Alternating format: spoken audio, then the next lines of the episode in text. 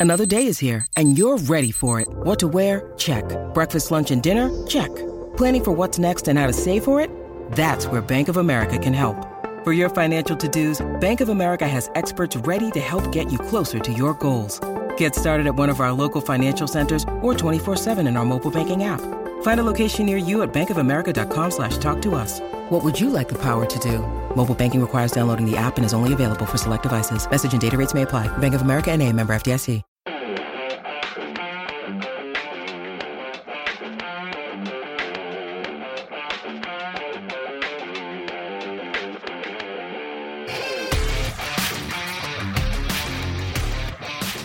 Welcome to the transfer window with podcast regulars Duncan Castles, Ian McGarry, and serial interrupter me, Henry McRae.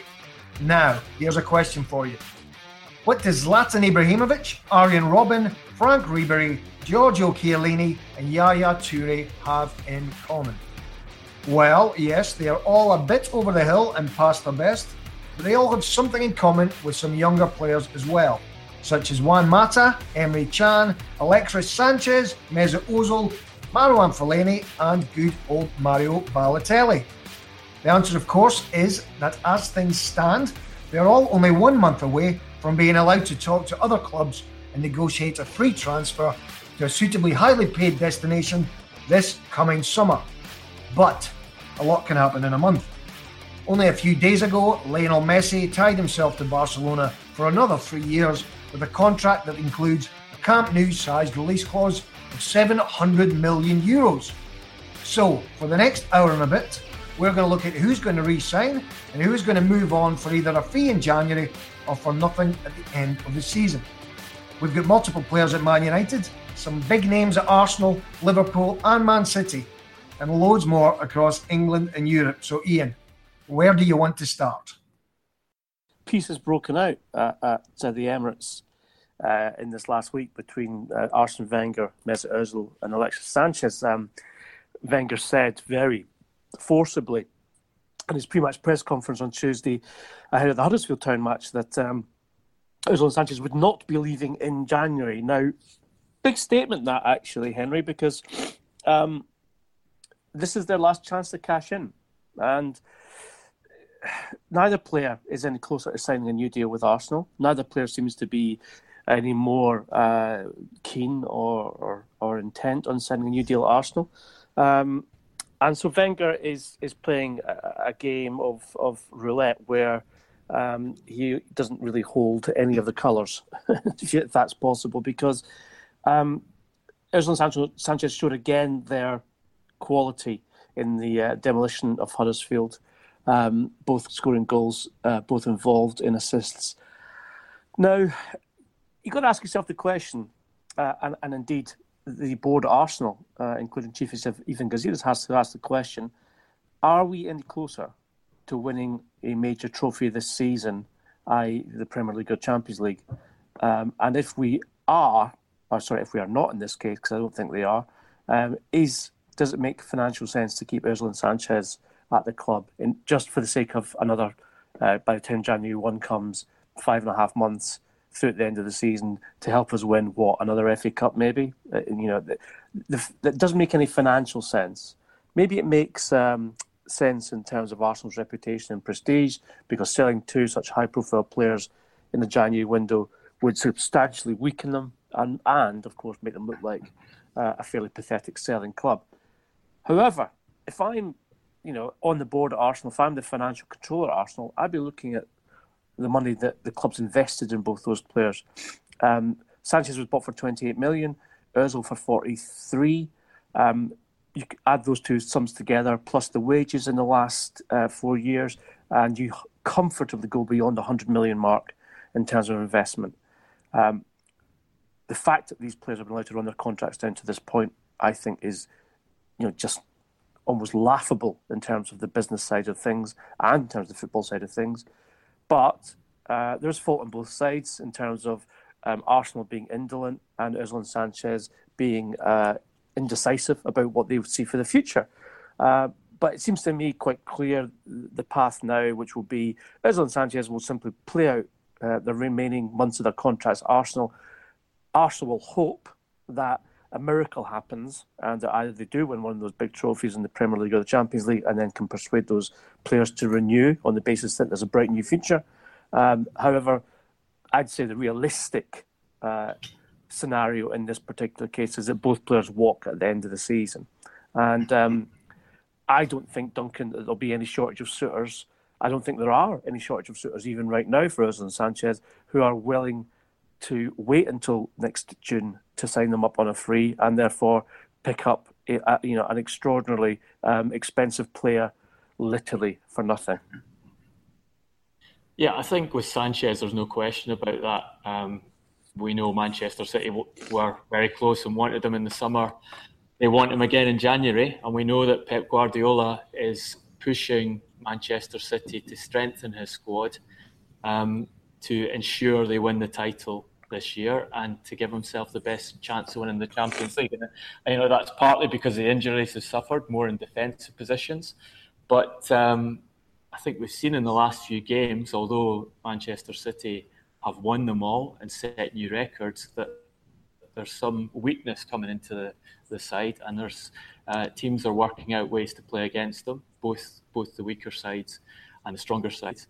And um, and Guardiola was aware of that. You know, um, there's some interesting comments after uh, after the press conference at Huddersfield from both him and Vincent Kompany about how it was such an important win for them because the the temperatures were getting colder and the ball was moving slower and it was harder to play these games. And when you hear the both the captain and the the, the manager say the same thing in their immediate post-match press conferences. It suggests that that's something that's playing on the on the head of, of the team. So Manchester City would do it in January if Arsenal give them the option, and perhaps that's the reason why um, Arsene Wenger has gone into a press conference explicitly that neither player will be sold in January. But what um, what kind of value are we are we talking about for Alexis Sanchez with only uh, six months remaining. I mean, you know, Alexis Sanchez with two years remaining on his contract is an extremely valuable asset. But how much could Arsenal expect to get for you know when they could when City could get him for free six months time? If Manchester, well, if Manchester City decide that Alexis Sanchez is the player they want, or one of the players they want to turn the best opportunity the club has had um, to win the title under Guardiola and to have a go at, the, at winning the Champions League, then Arsenal potentially take thirty million pounds from Manchester City in the January window. For may as well get their money back. Well, or or more, I think, because what's for sure is that the, tra- the football transfer market is unlike any other market. There's no comparable market in in the world to, because it's an it's an intangible. If you have a house you're trying to sell, which has 20 years left on the leasehold, or a house that you're trying to buy in comparison, which has five years left in the leasehold, then obviously you can play, pay a lot less for the latter than the former. But when it comes to football, it's intangible. There are there are there are no rules to these markets. It's about how much someone wants to pay for that player in order, as Duncan rightly says in this case, if City are convinced that the signing of uh, Sanchez will secure the title, or hopefully for them, secure the title, then they will pay whatever it takes. Therefore, they might make Arsenal an offer they can't refuse. And by that, I mean I'm talking an offer in excess of £40 million, which they were willing to pay last summer for a player out of contract uh, in a year's time, maybe up to 50 because City do have that kind of financial uh, wealth and they can afford to spend that. And listen, £50 million to buy the Premier League title, that's cheap these days. I mean, you know, it's usually costs you a lot more than that. So what about Arsenal, though? Can Arsenal expect to qualify for the Champions League, finishing the top four without Alexis Sanchez, and therefore, you know, if they don't, they'd struggle to attract the well, type of player that they. But, but they the failed summer. last year, Henry. They failed to do it last I know, year but with if, if, they, the if they need to replace Alexis Sanchez, spend money to to bring in a replacement, a lot of money to bring in a replacement. It'll be a lot easier to attract the type of player they want if they're in the Champions League. So it's maybe worth a while holding on to him to get there and then move him on in the summer for free. Or yeah, the other side. That, that, that's Arsene. That's Arsene Wenger's reasoning, and, and Arsene Wenger has made that explicit in in his various comments about Sanchez and Ozil um, and this contract situation, which he's obviously fed up talking about and, is, and has been forced upon him by the club.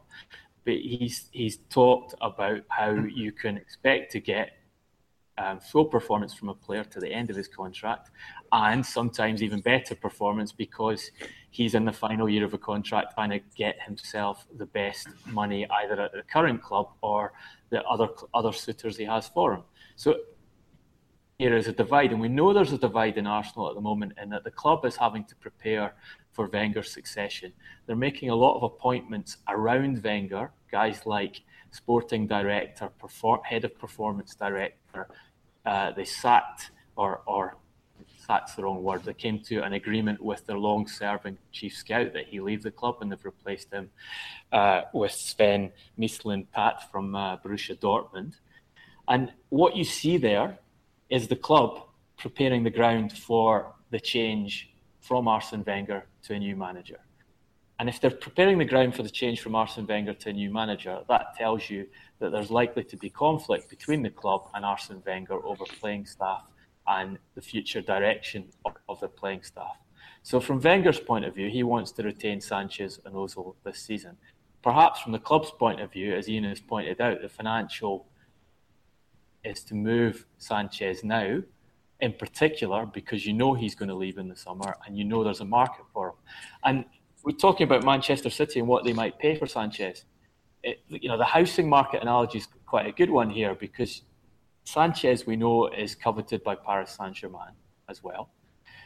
We know that there'll be a market for him elsewhere in Europe. He'd certainly have a market from other Premier League clubs eh, if he becomes free if he's left to become free in the summer. So if you're Manchester City and your calculation, and we know Guardiola's calculation is, I want this man in the team. He fits my system. He is a, a guy who will make our attack more effective and give us more opportunity to win. If your calculation is he's the guy you want, why not spend more money than you, in principle, should have for a player who's only got six months left in his contract in January, to prevent the other suitors getting involved in the summer?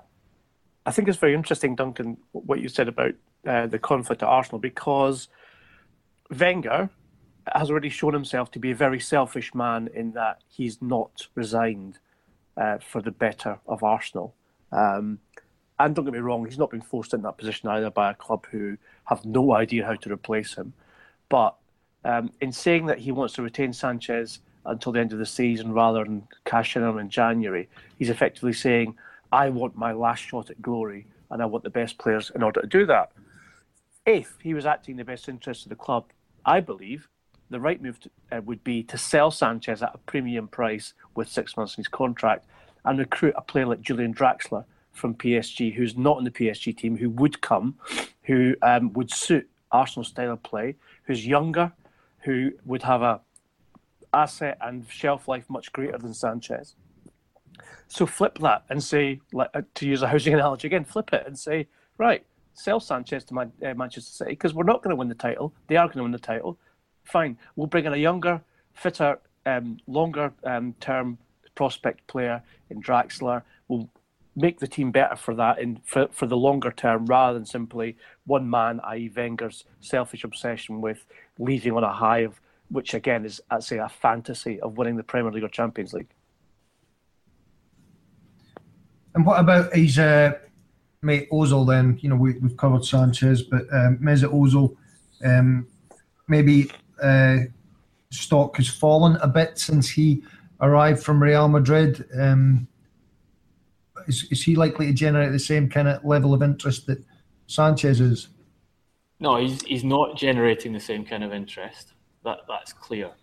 Um, part of the reason for that is the financial demands of his agent are so high that he scared he scared away most potential suitors. And also, Ozil himself has made it clear that he only wants to move to a very top club. So, a club of the dimension of Barcelona, um, Real Madrid, Manchester United.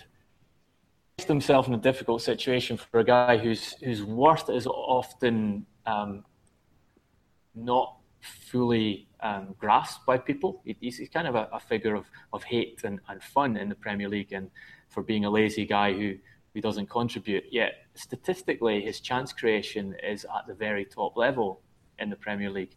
So he does have value on the field. Um, he's a he's a complicated individual. He's a complicated guy to manage. But the question, does he is that is there the same demand for him? No, there's not. Um, and and you know a big aspect of that is how much money he is asking as a wage and as a signing on fee. And and obviously when we're talking about these players going out of contract and the advantage of signing players for free transfers or reduced transfer fees, it's only half the story when the football club is making the calculation on how much does this player cost me the transfer fee is actually irrelevant in the sense what they're looking at is what's the entire cost of the transfer over five years. Transfer fee, signing on fee, wages, all bundled in. Um, what's the total cost, the total package? That's the calculation you make. If you can get them on a free transfer, that's simply an ad- advantage at one end of the deal, which is almost certainly going to be wiped out by the agents, um, and the player taking extra money at the other end of the deal.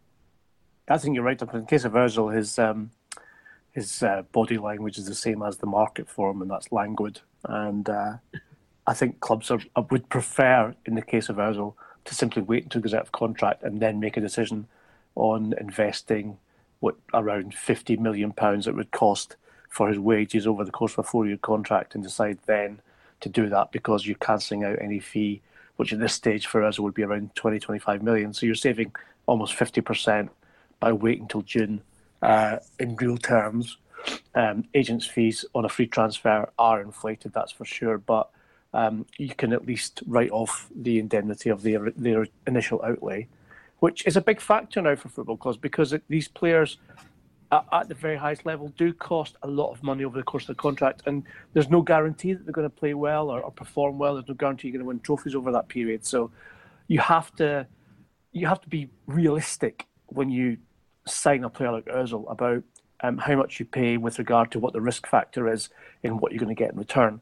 Um, and I think that's what's caused uh, clubs not to be as urgent to sign Özil as they are with Sanchez, because Sanchez, again, like his his playing style, is more dynamic, uh, and it, the value is there for everyone to see. Uh, whereas you're right in what you say about Özil being a little bit invisible in terms of what he actually does. Uh, brilliant player though he certainly is, he just doesn't appear to be the same player who influences games uh, in the same way that Sanchez does. So just but, briefly, just briefly, you, if you to predict the type of club that Oz will be at next season, give me some sort of examples of where oh, Ozil, like, Ozil could play any club in the world, Henry. There's no doubt about that. It's just that does he want to? does he want to turn up? I think um, Ozil's character, his style of play, um, like he, he was both successful and then slightly nullified at Real Madrid. Um, he's been the same at Arsenal. He's had one exceptional season and then he's had mediocre season or a bad season. And really, you have to have a club and a manager who who love him and, and, and who will show him that love to get the best out of him. And ultimately, that's what will decide Ozil's transfer. Whereas Sanchez, you could send him into your pub five-a-side team, or you could send him to Barcelona or Real Madrid, and he would still absolutely smash everyone in his uh, is, is in front of him. So it's a very different kind of character, very different kind of player.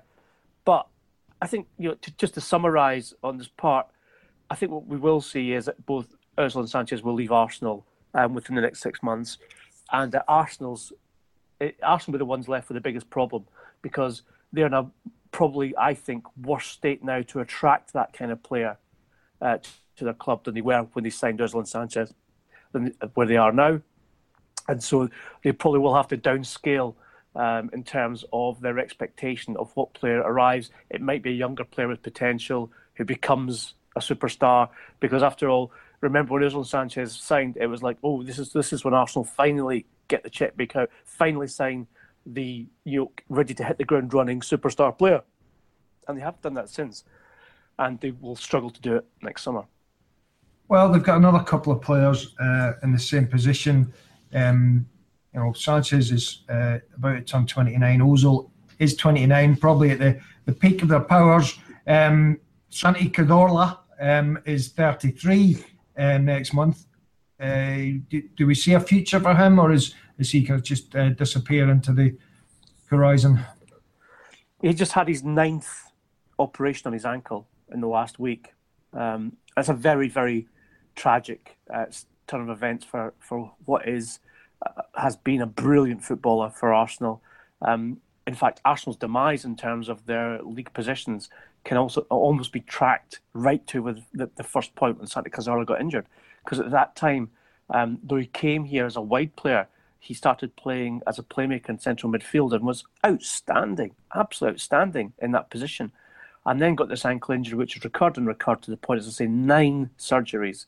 And sadly, and I hope it's not the case at 33, we may have seen the last of Santi Cazorla on, on the football field. I hope I'm wrong, but I think when you have that level of medical care and attention on one injury, you've got to ask if you're going to recover from it.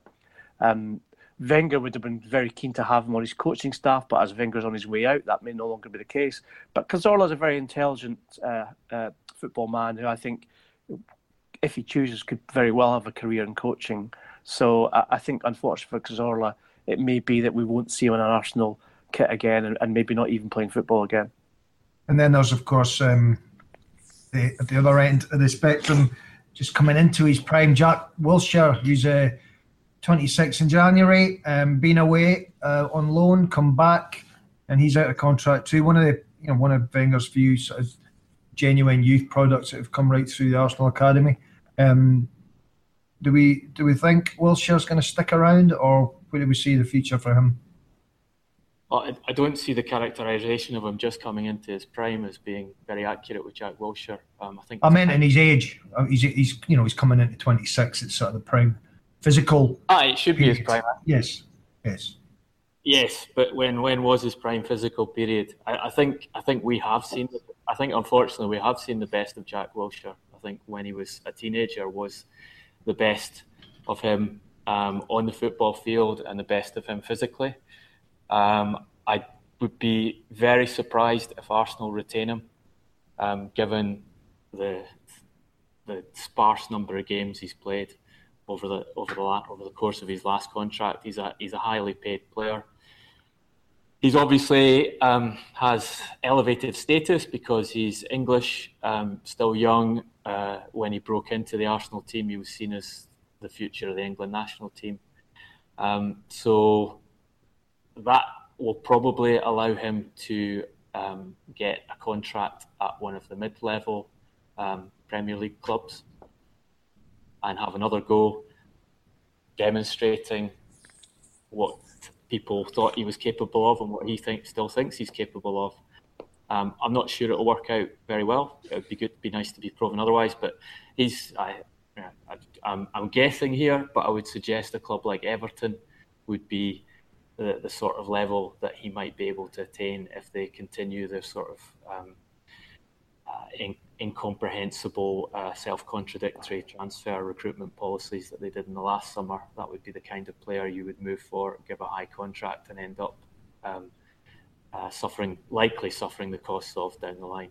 Okay, let's move on from Arsenal. Um, they've obviously got form uh, in losing players for free in the summer. Uh, when Robin van Persie obviously left the United and they went on to win the title, led by Van Persie the, the, the following season. So beware Arsenal. Um, so, raising Manchester United, they have got a number of uh, high profile first team players uh, coming out of contract in the summer. So, we the one that's had the most publicity, of course, is uh, Marouane Fellaini, because unlike uh, many of the others, five of the others, he does not have a one year extension to be triggered by the club. So, Duncan, uh, what is the latest on Fellaini? Mourinho's obviously spoken out and is keen to get him re-signed by the look of things. Well, Fellaini had the one-year extent, extension of his contract. It was triggered in, uh, or it was announced that that had been triggered in January. So United um, took that option in the expectation that it, he would be easy um, to extend his contract because if you go back to that period, he was not, he was still not a high status player at United. In fact, a few months previously, it looked like his time at United was over after he uh, gave away a penalty at Everton that was cost very costly for them in the in the first half of the season. His you know his star has risen um, exponentially since then. He's now every time Jose Mourinho talks about him. He underlines his importance to the team. I think his, his, his importance has been demonstrated in his recent absence, which obviously, um, combined with the absence of Paul Pogba, left them very short in midfield. It might be demonstrated again this weekend in that um, he uh, he has another problem with his knee um, that he picked up in the Brighton match. Um, he missed Tuesday's game, and he may miss uh, the match at Arsenal on Saturday, and obviously Nemanja Matic is a doubt there too. So again, you're looking at Manchester United going into a big game with potentially two important central midfielders missing. In terms of where he goes, he, I'm told, is very unhappy with United's um, uh, offer or lack of offer for a contract extension. His position is to stay at Manchester United.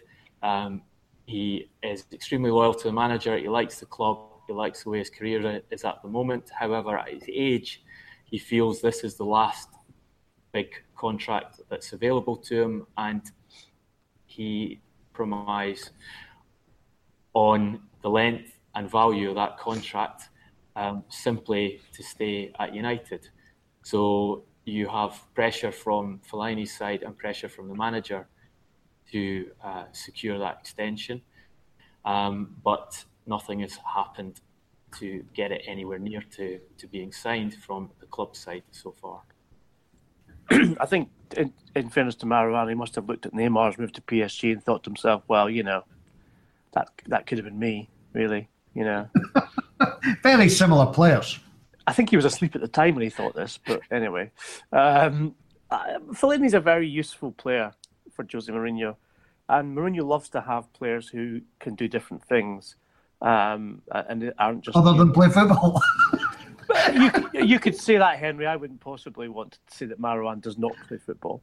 Uh, however, he, you know he's he's someone who Mourinho can rely on.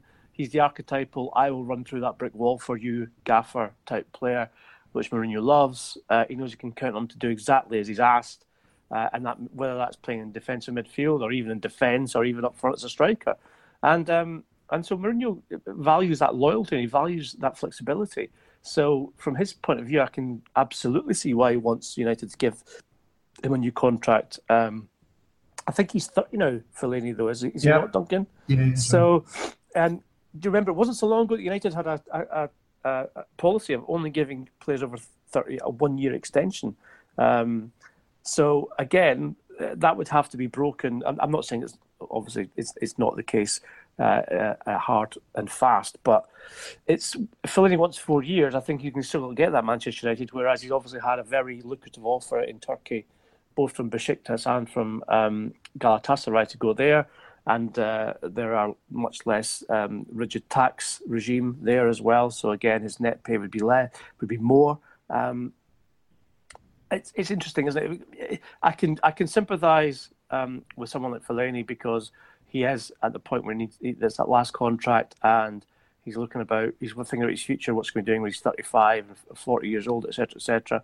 Um, and therefore he's got that uh, rock in a hard place. Do I stay for less money at one of the biggest clubs in the world, but hopefully win trophies, or do I go somewhere where it's less high profile but earn maybe twice as much um, and basically have have a good life uh, after I retire, and you know the, his life after he retires will maybe last forty years. So he's got to think about those two things. I think it's probably more of a, a, a, a problem for Manchester United with regards to the other players who are do have the one year um, extension trigger still to be decided. Um, Ashley Young um, is a player in uh, in point who has had an exceptional season so far, having gotten the team at left back in the absence of of uh, other defenders, scored two uh, very, very good goals um, against Watford uh, this week. Someone who a lot of United players might be asking themselves, well, why has he not been doing that for the last couple of years? Like, obviously, he's had a couple of injury problems, couldn't get in the team when he was fit. And then, of course, you have that um, thing that Duncan was referring to with Arsene Wenger earlier about a player who is in the last year of contract playing out their skin because they're trying to earn a new contract or earn a contract somewhere else. And Young, again, I think is 29 um, or maybe even be 30 no, actually. No, he's, he's 33 in July. Oh, sorry. Well, he'll be 33 at the start next season. It's, it's, it's the baby face that I've been fooled by there, Henry, in that case. But, um, well, look, in that case, even more urgent for him to, to, to earn a, some kind of contract.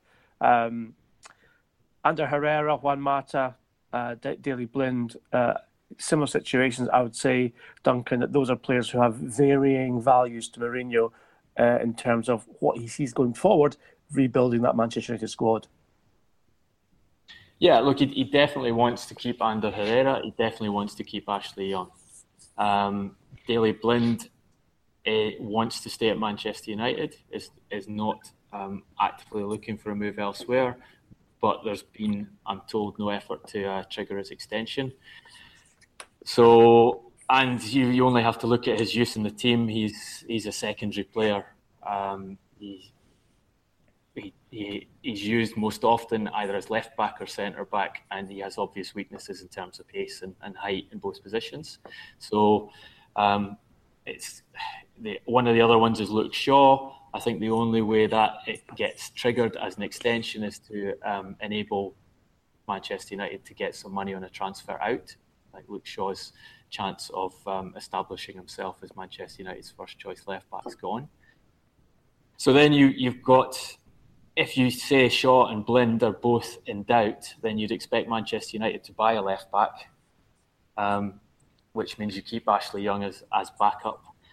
And then Juan Mata's situation, also another player who wants to stay at Manchester United, which you know most players do. You very rarely find a player who actually wants to leave Manchester United, step down to another club. Um, a decision will have to be made there. Is Juan Mata first choice for for Jose Mourinho? No, he's not.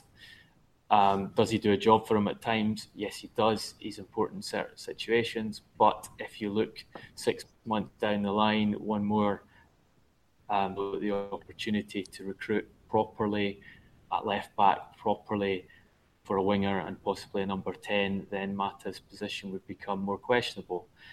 So then, again, is it a case do you extend for one year to try and get some money in the transfer market? Probably, probably that that that could work for United.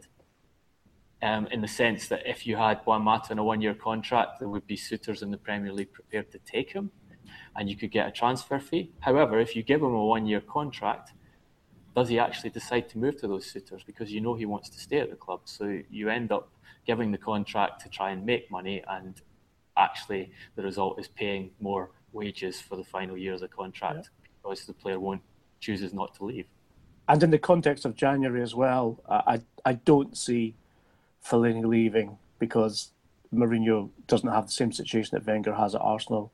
He has the backing of uh, his bosses, and if he says Fellaini must stay because we're still chasing trophies, then Fellaini will stay, regardless of running his contract down or not. I don't think that applies to Blind or Shaw necessarily. Um, if they could get rid of those players in January for a reasonable price, maybe that would be the case. But again, young Herrera Mata not for sale in January. Um, so here's a here's a scenario for you. Yep. Swap deal. Juan Mata, Mesut Ozil. And what scenario was that? Juan Mata goes to Arsenal, Mesut Ozil goes to United. Oh, I see. Oh, I see. Sorry. Uh, I don't think that's a like for like kind of swap, to be honest. Um, although Mata would certainly suit Arsenal style of play. Uh, and well, I'm not convinced. That Mourinho and Özil had an uneasy relationship at Real Madrid.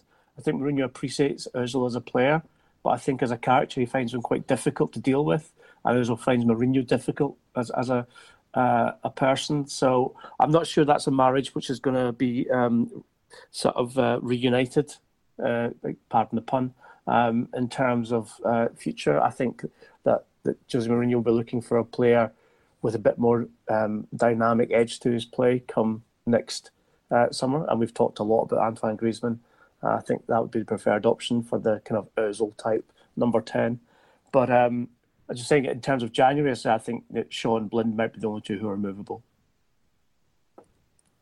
I, th- I think Mata to Arsenal is not a, a bad out in terms of a club that he might be prepared to accept going to going going to live in London again, and um, in many ways he, he he fits the, the DNA of Arsenal as a, sort of uh, physically weaker player with a very good technical touch. We know Wenger loves that kind of player and, and stacks his team full of them. So to the extent with which Wenger will have choice in the transfer market, then yeah, that, that could be a runner. In terms of Manchester United and Mesut Ozil, Mesut Ozil will not be the first choice for Manchester United. That you can be clear on that. They want a higher quality of player. Um, the question is whether they can get the higher quality of player prepared to spend on wages and transfer fee to, to get the higher quality player that Mourinho needs in the key positions to take the squad on to another level. But Ozil won't be first choice. Okay. Um, one name left at United uh, who's just uh, reappeared, of course, is big Zlatan Ibrahimovic. Um, signed a uh, you know a one year deal, just back from injury. Um, is it remotely uh, likely that he is at United next season?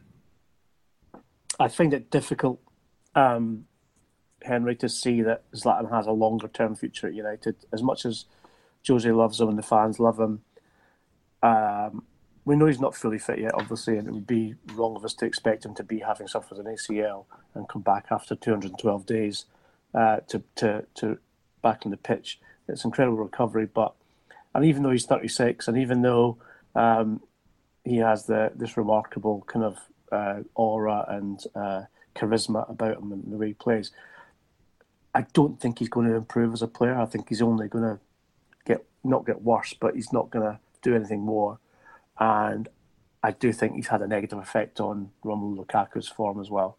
I think Lukaku feels a little bit in awe of him and a little bit in his shadow.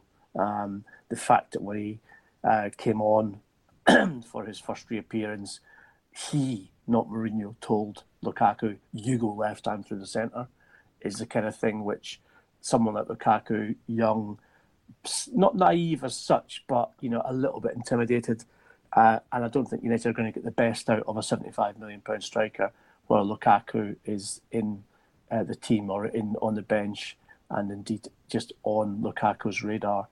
And so I think for the best, uh, to get the best of Lukaku, then Zlatan has to leave the scene, exit stage left, and I think that's what will happen next summer. I haven't, I haven't actually asked that question of whether Ibrahimovic's new contract is something they're considering interesting one because he one you've got to wait to see what the recovery is like. You know, when when he did his uh, his ACL and PCL and that injury at the end of towards the end of last season, they thought his career was over at the top level. Did not expect him to return for Manchester United. Certainly didn't expect him to return in anything like the the speed of recovery which he's achieved. Um, and I think everyone at the club and everyone who's worked on that injury is just in awe of um, how Ibrahimovic has managed to get himself back on the pitch so quickly, which means you've got to give him the chance to demonstrate what level of performance he can get to, having managed to get back on the pitch. And he's obviously got a brilliant football brain. Um, he's obviously got the the potential to change his game. I mean, he, he has changed his game in the last four or five years anyway, and that you see him dropping further back into the midfield to accommodate for his lack of pace and almost operating as a number 10 who starts in a number 9 position to um, to come back and create the play and then move into the box to finish. Um, so he's been able to adapt his play there. He has the skill on the ball and the intelligence to adapt his play again. Um, he is very good in tactical situations. Mourinho appreciates the, the height he has and the, um, the, ability to control the ball. Um, he talked about why he brought him on at Watford. At, uh, he was going to bring him on at 3 2, and he wanted to bring him on to hold possession at the other end of the field, and even mentioned that um, he, would said to Zlatan, if it was still 3 2 at the end of the game, watch out for Heurelho Gomes coming forward for a corner kick. I want you to mark Heurelho Gomes. So Mourinho likes players of that type who give him extra dimensions. Um, the long term plan certainly wasn't to keep him beyond two years. Um, but again, Mourinho said several times this season that Lukaku has struggled because he's had to play him, start him in every game at centre forward, and he doesn't have a replacement there. So probably the calculation comes down to how well does he perform in the next six months, and what can Manchester United get as a backup stroke alternative central striker to Lukaku in the summer market, and how much money do they have to play with? But decide how much money does he want? Because be- before his injury, Ibrahimovic and Mino Raiola were making a big point of um, we want to maximise um, our our interests going forward and decide where we want to play. So there was pressure from Ibrahimovic's side to, to get a good contract this year, which dissipated post injury. So it, it, that one's a very fluid situation, I think. He's obviously the you know stature of player that is going to get lucrative offers from, um, you know, non-European, uh, well-funded, but uh, maybe not as competitive leagues. Like, you know, you, could easily see Zlatan in the United States or maybe uh, in China. Um, you know, is he likely? Do you think to reject, you know, a, an offer from a decent-sized European club in order to go and have a good time in uh, New York or in, in LA? Well, he, he didn't, Henry, when he first signed for United because he, he did have those offers uh, on leaving PSG. And remember, he left on a free transfer from PSG, or I should say, out of contract. So it, it's clear that you know he still had ambitions uh, beyond uh, you know having some kind of sort of retire semi-retirement in a in a nice city or a nice country, earning a lot of money. So um, and he's a very he's been a very individual character in that sense. Um, I don't think he's ruled by money, although money's important to him. And he, reportedly, he earns in excess of three hundred thousand pounds a week at Manchester United, um, which is more than Paul Pogba earns at this current time, uh, considering Pogba is the record signing. So. It's it's a, it's a question which you know, only Zlatan and his um, Lions can answer um, once they've obviously whispered to him uh, with what he does at the end of this season. Um, I, I, personally, I, am not sure I see Zlatan in China. Um, in America, yes, because I think he'd see you know conquering another continent as something that you know Lions do. Um, but I'm not sure I see him go to China because it is such a backwater of football. Whereas at least in the MLS, he'll have uh, still have a high profile, and he'll still be able to um, uh, sort of you know lecture to us with his philosophy of life from there and, and have a platform to do so. So uh, my prediction would be that he doesn't re-sign for Manchester United next summer. I think he's too expensive at his age, and as I said, I think he doesn't. Um, it's, it's not the best option for Romelu Lukaku. I think bringing in a different um, number ten stroke another or, or indeed an apprentice striker for Lukaku would be uh, a more forward-thinking move for Manchester United. Okay, let's move it on a bit. Oh, sorry, Duncan, have you got something you want to add? Yeah, I think I think you will have those offers from elsewhere. I think you've got to look at how Mourinho convinced them to come to Manchester United in the first place, which was come to England and win the title. I think mentally he still wants to do that, um, so he will try and win the title this year, and he will try, obviously, to prove to people that he can come back from one of the one of the most serious injuries you can get in football, effective as he was before, because that's just the nature of the man. Okay, well, it's it's looking unlikely that he is going to win the title this year because the team that do look like they're going to win the title this year are nearby City um, neighbours, Manchester City, and they have two uh, two players in their mid thirties um, coming out of contract, Fernandinho and Yaya Toure. So, Duncan, what do we think will happen with these two? I think Yaya Toure will be allowed to leave. Um, they not getting much game time, um, not quick enough for the way um, Pep Guardiola wants to play these days. I think Fernandinho will be offered a new contract. Um, he's a player that Guardiola appreciates a great deal. He's hugely important to the way they're playing at the moment, in that he has to do a lot of the uh, spade work for that the David Silva, Kevin De Bruyne centre midfield that they're playing ahead of him. He's a guy that Guardiola often praises um, for his performances and his his uh, his ability not just to play that role, to play, to play a range of roles in the team. So I, I would expect to see Fernandinho being rewarded with a with a, a, a substantial lucrative contract, um, and then probably City to bring another player in who can share those duties with him next season. End of I think, for City when Yaya Toure leaves. Um, I think he will always be remembered as a, as a bit of a legend um, at City because of the way he performed when he first arrived. Um, scored a remarkable amount of goals in his first two seasons uh, for City. It led them obviously to a Premier League title as well in that time. Um, the club, I think, with uh, a lot of enthusiasm and skill. Um, I think you know probably disproved a lot of people um, by playing in, in, a manner which people in this country did not believe he was capable of because of his stature and size. Um, even though he'd done so successfully at Barcelona previously, um, people thought he was too slow, too languid. Uh, but in fact, he, he controlled games, um, and in his peak, which he was then, he was someone who you could rely on to always motivate other players and ensure that uh, he got the best out of teammates. Um, and I think, unfortunately, for Toure and for City, that went a bit sour in the last two to three years. You know, we had the infamous "they didn't give me a birthday cake" nonsense, uh, hence why he was allegedly wanting a transfer. And I think we all know that that was all about you know getting a new contract or certainly getting a, a wage rise, etc., etc. His relationship with Pep has been, I think, a little checkered. Uh, Pep obviously has, uh, in a in a shrewd way, um, got the best out of him in, in limited situations that when he really needed him. Um, however, obviously feels that he is very much supplemented to the requirements now, and even his experience and leadership qualities are not not needed in the dressing room.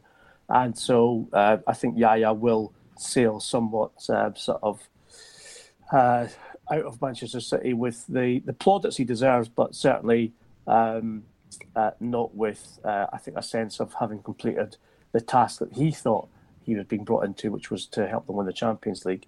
Unless, of course, that happens this season and he somehow forces to be back into the team. Although the way Manchester City playing right now, I don't see that happening unless there are um, you know, injuries um, sustained, etc., and there's nowhere else to take that place. But I, I think, yeah, Yaya's definitely um, seeing his farewell tour uh, from the bench. I think for the rest of the season. Certainly, yeah, I, think, I think I think with Yaya, I should say that for me, Yaya Toure was the best player in the Premier League for two years.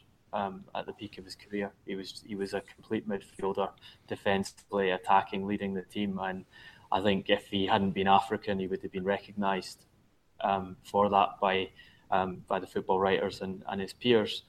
Um, Controversial. I, I just think the, the, quality. If you go back and watch the quality of the play in that, in that I'm not. Game, I'm not saying controversial. I was about to say exactly the same thing, but I wasn't. I wasn't about to say that he would didn't get the plaudits because he's African. Well, I think that it, it um, unfortunately it's just the way um, uh, media works. Um, uh, you get more exposure if you are from the country that you play in, um, and uh, and it, there's you know there's plenty of examples of it down the line where where players from Africa aren't as well recognised as they as they should have been for the quality of their play. I think what ha- Manchester City, um, you know, they outspent everyone to sign the guy, and it was in retrospect a superb decision for them. They got a quality player. I think he, although um, he's not Guardiola's favourite, he does have the opportunity to play some more this season because the team, you can see the team tiring. Um, they've got a very hard fixture schedule coming up. Uh, Guardiola hasn't rotated his squad very much. He puts a lot of pressure on that midfield, as I say. Um, Gundogan is obviously his preferred choice to come in, but Gundogan's got um, a history with injuries, so it's will be able to stay fit for the rest of the season. So there might just be a, a chance for a fanfare for him. And then it would be interesting to see where Yaya goes because you could you would like to see him play again in the Premier League and play regularly for a side and, and see um, if he still has enough left in him to, to lead a you know maybe a, a side that's in the, the top ten but not one of the, the Champions League contenders probably more likely his agent will, will look to take um, a big financial deal in China or um, or the United States. But um, another one to watch and see what happens. Okay, well, as Duncan says, Yaya Toure has obviously been a you know a great player for City, and they've they've got their money's worth from him. And at the grand old age of 35, come next season, um, he's probably earned a, a, final last deal, taking him somewhere to get a final paycheck. Um, completely different case in Liverpool with uh, Emre Can, still only 23, 24 next month and you know Liverpool at risk of losing you know a World Cup winner just coming in his prime uh, really. So you know, what do you see happening there, Ian, and how you know pretty bad management to let get to this stage with a player of that well, caliber? Isn't it? Isn't it, Henry? I've always found Can to be a bit of a puzzle. Um, you know, he sometimes, uh, or certainly early in his Liverpool career, certainly wanted to play as a number ten uh, and you know believed that that would be his position. Then he moved back uh, to central midfield, and he was going to be uh, a holding midfielder. Um, now he thinks seems to, the way he's been playing recently, he's playing between a six and an eight, which uh, you know is is someone who's going to play uh, holding but will attack when he gets Jordan Henderson to sit and, and, and protect him in behind.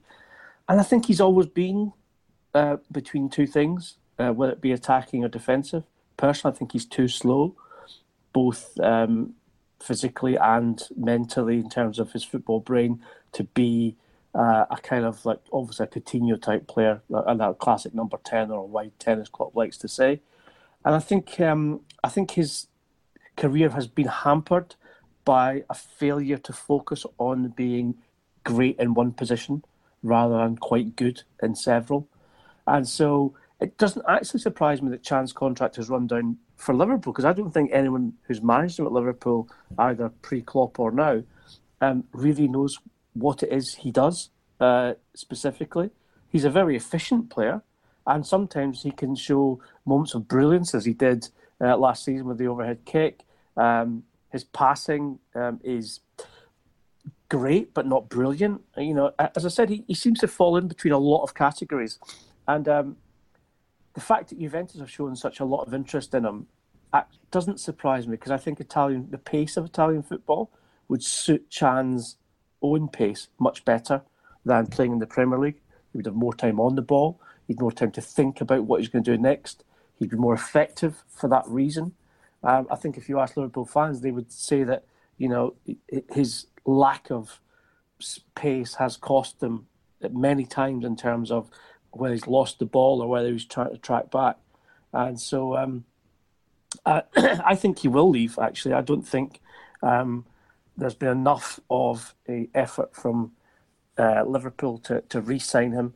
I think that um, they've known all along that his agent has been talking with other clubs and has said specifically Juventus. Uh, and, and also, that to me signals a parting of the ways and a kind of it'll be a kind of it'll be a, a, an amicable parting in my view. I think you know Liverpool will say good luck to him. I don't think they really see it as they didn't buy him for an awful lot of money. I think it was under under ten, under, under 10. 10. Well, exactly. Yeah. So the money that you know, and he's not in big wages either. So unlike Özil and Sanchez, um, Liverpool probably just about feel like they've got value for their money. But at the same time, I don't think they see much value in going forward. So if he leaves in a freezing I think it'll be, it'll be an amicable parting of the ways. Yeah, I think he's, he's, he's kind of a an example of where Liverpool are as a club. He's one of Liverpool's better midfielders, but there's no question that Liverpool could easily upgrade him to a superior model. I, have watched him in games this season. When he works, uh, as he did against Manchester United, and he, he uh, he tracks back and tackles, then he looks a good midfielder because he's doing both parts of the job. When he doesn't bother, which I watched him live against Manchester City, um, where he basically allowed uh, Fernandinho to turn them and hit unmarked David, David Silva and Kevin De Bruyne, he's a liability. So I think your analysis is very fair in that he's not he's not pushed himself to be a great player. In terms of where he's got himself to. It's again a reflection of where Liverpool are perceived by players these days. They see them as a stepping stone club. If you want to to be playing at the top level of European football, and Liverpool come in from you and take you from Germany, yes, that's a good move. You go to the Premier League, you get a good wage packet, you get to demonstrate um, your abilities on television. You sometimes get to play in the Champions League, but certainly not always. And and it's that sometimes, but not always playing in the Champions League, which which sort of colours the player's perception of where they want to go next. So there's no question that Philippe Coutinho saw Liverpool as a stepping stone. When Barcelona came in, he pushed very hard to make that move. Emre Can's not got the same level of suitor. Far off and that he's got last season's Champions League finalists wanting to sign him. So how do Liverpool keep the guy? Is he going to be loyal to them as a club when it, doesn't have the status that the other clubs looking, another club looking to sign him have? No. Does he want to stay in the northwest of England um, rather than move to Italy? No, it's not going to happen.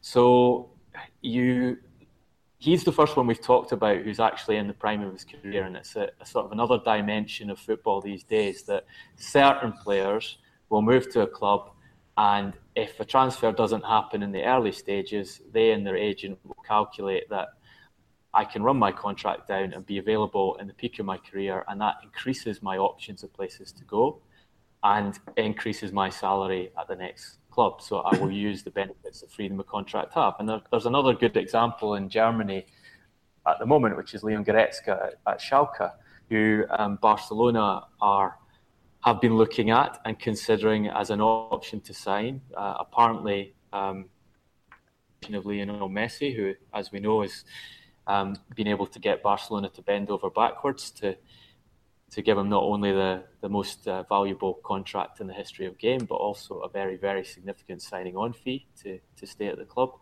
And Goretzka's 22 year old, um, highly talented midfielder who's allowed his contract to run down may stay at Schalke um, for longer. Will be very well paid by a club that does have a lot of money to do so but is is assessing his options and working out where the, the next stage in his career will be. And for sure, Goretzka won't see his long term destination, the, the, the you know the, the, final stages of his career being at Schalke. So if his trajectory continues on the, the path it's going, they'll get one more contract out of him at best, and then he'll move up the, the football ladder. And you know, is he likely to get any offers come um, January, do you think? I mean, are, are the Premier League clubs likely to move in for him? For Goretzka? Yeah. Um, I think people have a tickle, but I think it's unlikely he'll leave in, in January. Um, I think I think he's a, an intelligent young player who is mapping his own path, um, and that's you know I wouldn't say it's unusual, but it's certainly uh, not the norm for younger players to have a mind of their own. Usually, they're sort of heavily under influence of family members, mostly their fathers, stroke agents or agents as well, um, who decide for them what they're going to do. Whereas I think Goretzka, from what I've uh, learned and heard, is someone who has a very clear idea of what his career ahead of him is. And if staying at Schalke is what he believes to be the best thing for him, then what they will do is that between him and his agent, they will negotiate a new contract with a, a, a reasonable rescission clause that allows him to leave if that's paid. So, and in doing so, allows his career to, to flourish and benefit to the best possible for him as a footballer rather than just for financial gain. Um, that's something to say, which is it's, it's not unusual, but it's, it's, it's you know it's not the norm either. You do find that a lot of players, uh, whether 22, 18, or or even 26, 27, will be very much guided by other people. Whereas in Goretzka's case, I don't think that's the case. I think another player who we spoke about um, uh, in previous Transfer Window podcasts, uh, Christian Pulisic, is another who uh, played currently playing in Germany who will do the same, um, who won't simply move for money, um, but will move when it suits him to the club he wants to go to and the club he sees his career developing in.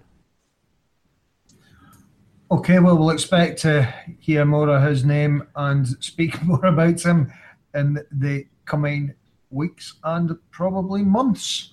Um, okay, we've gone into quite a bit of depth on a few clubs there. Shall we move to a quick fire uh, section, gentlemen? Um, maybe I'll shout out some of the names uh, that are available, including some of the ones we've already discussed, just for uh, the sake of repetition. and uh, you can tell us, tell us, as in me and the listeners, um, whether they should stay or should they go.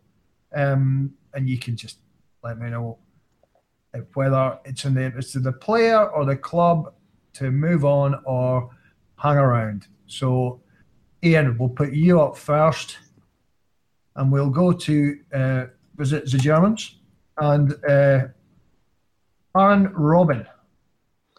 Uh, he will go. Uh, surplus of crabs at Bayern Munich now.